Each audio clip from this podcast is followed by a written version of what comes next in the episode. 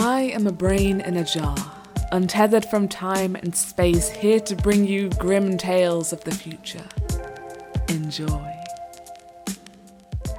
Tonight, we take a journey into the botanical. Our story is jam packed with excitement, suspense, and bad mannered flora. But first, a word from our sponsor. Do you enjoy the thrilling carnage of gladiatorial combat? And also children?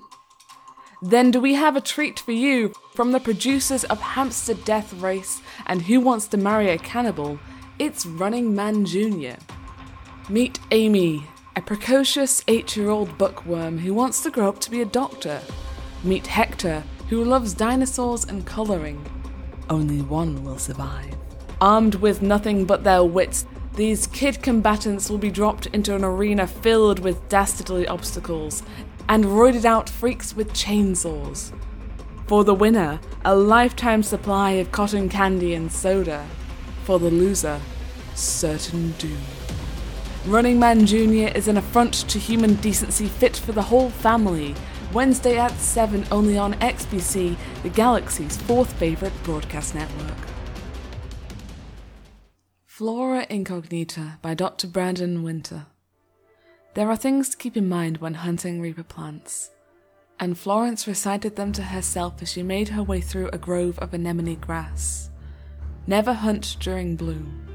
A solitary Reaper is dangerous. A mating swarm is deadly. Never run from a Reaper. They can outrun you. And always save a round for yourself a blaster shot to the head is better than a slow death at the bottom of a reaper's pitcher flower, dissolving in acid. She pulled her rifle further up on her shoulder as she thought to this one last bit of advice. She saw a man fall victim to a reaper during one of her first hunts. She watched the muscular tendrils lift him off his feet and tip him over the edge of its pulsating pitcher. The man didn't even scream. There was only a slick whisper as he slid down, and a shallow splash as he fell into the acid bath. She'd never forget that silence, or the smell of the acrid cloud that rose from the pitcher and burned her eyes.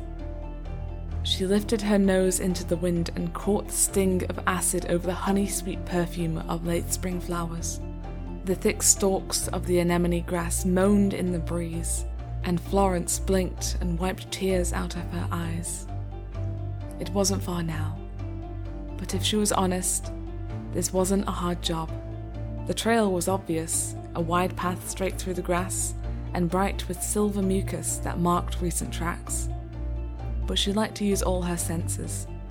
It made her feel like she was earning her money.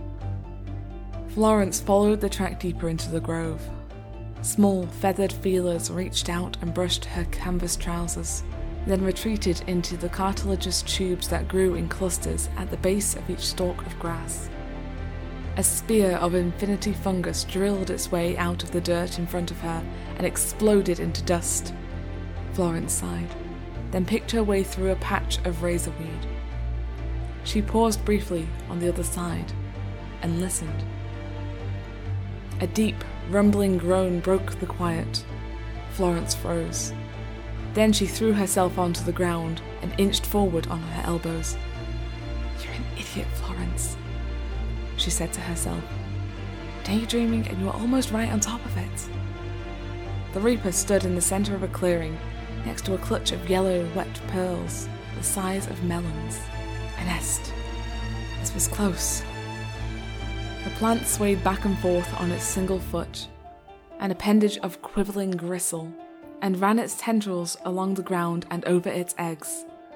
Its meter high pitcher flower was thick and bright red, like a slab of meat, and bobbed on a thin, fibrous neck. A stink rose from it and choked the air. Florence coughed, then put her rifle to her shoulder. She held her breath, took aim, and fired.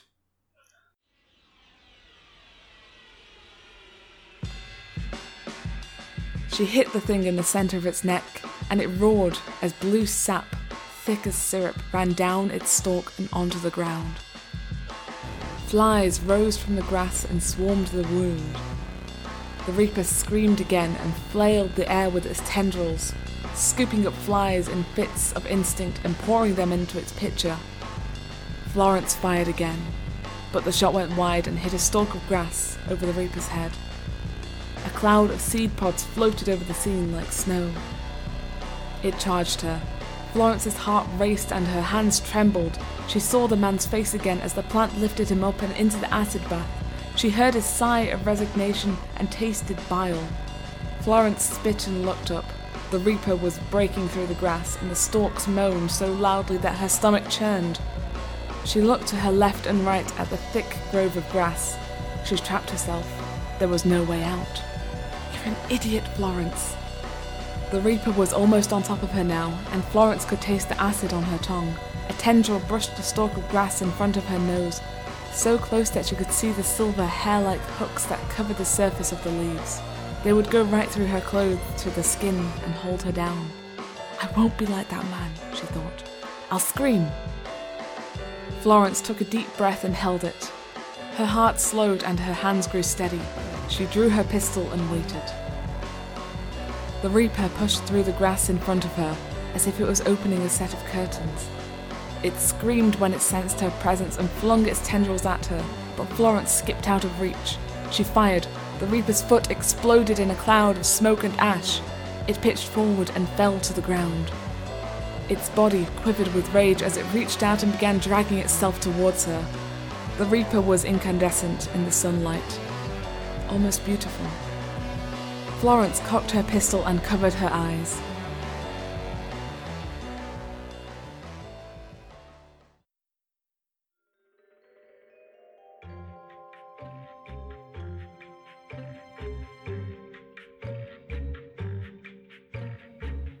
The shot had barely faded when Florence walked out of the grove onto a well manicured front lawn. A man was waiting for her in a lawn chair, swirling a cocktail in a heavy glass.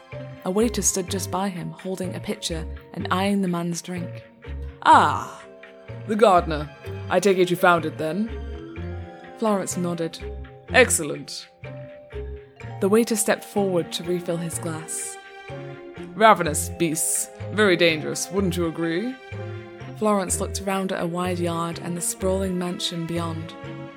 She looked to the waiter, who shrugged, then lowered his eyes, gripping the pitcher until his knuckles blanked.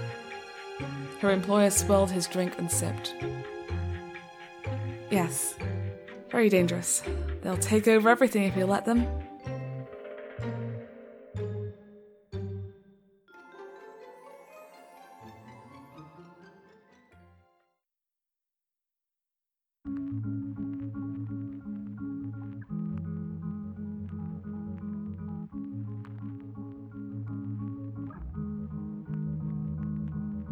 Thanks for listening.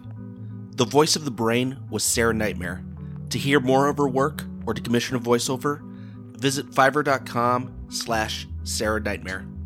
Music was by two dudes, Bryant Lowry, Moments, Shane Becker, Dresden, The Flamingo, and Chelsea McGo via Soundstripe. I Am a Brain in a Jar.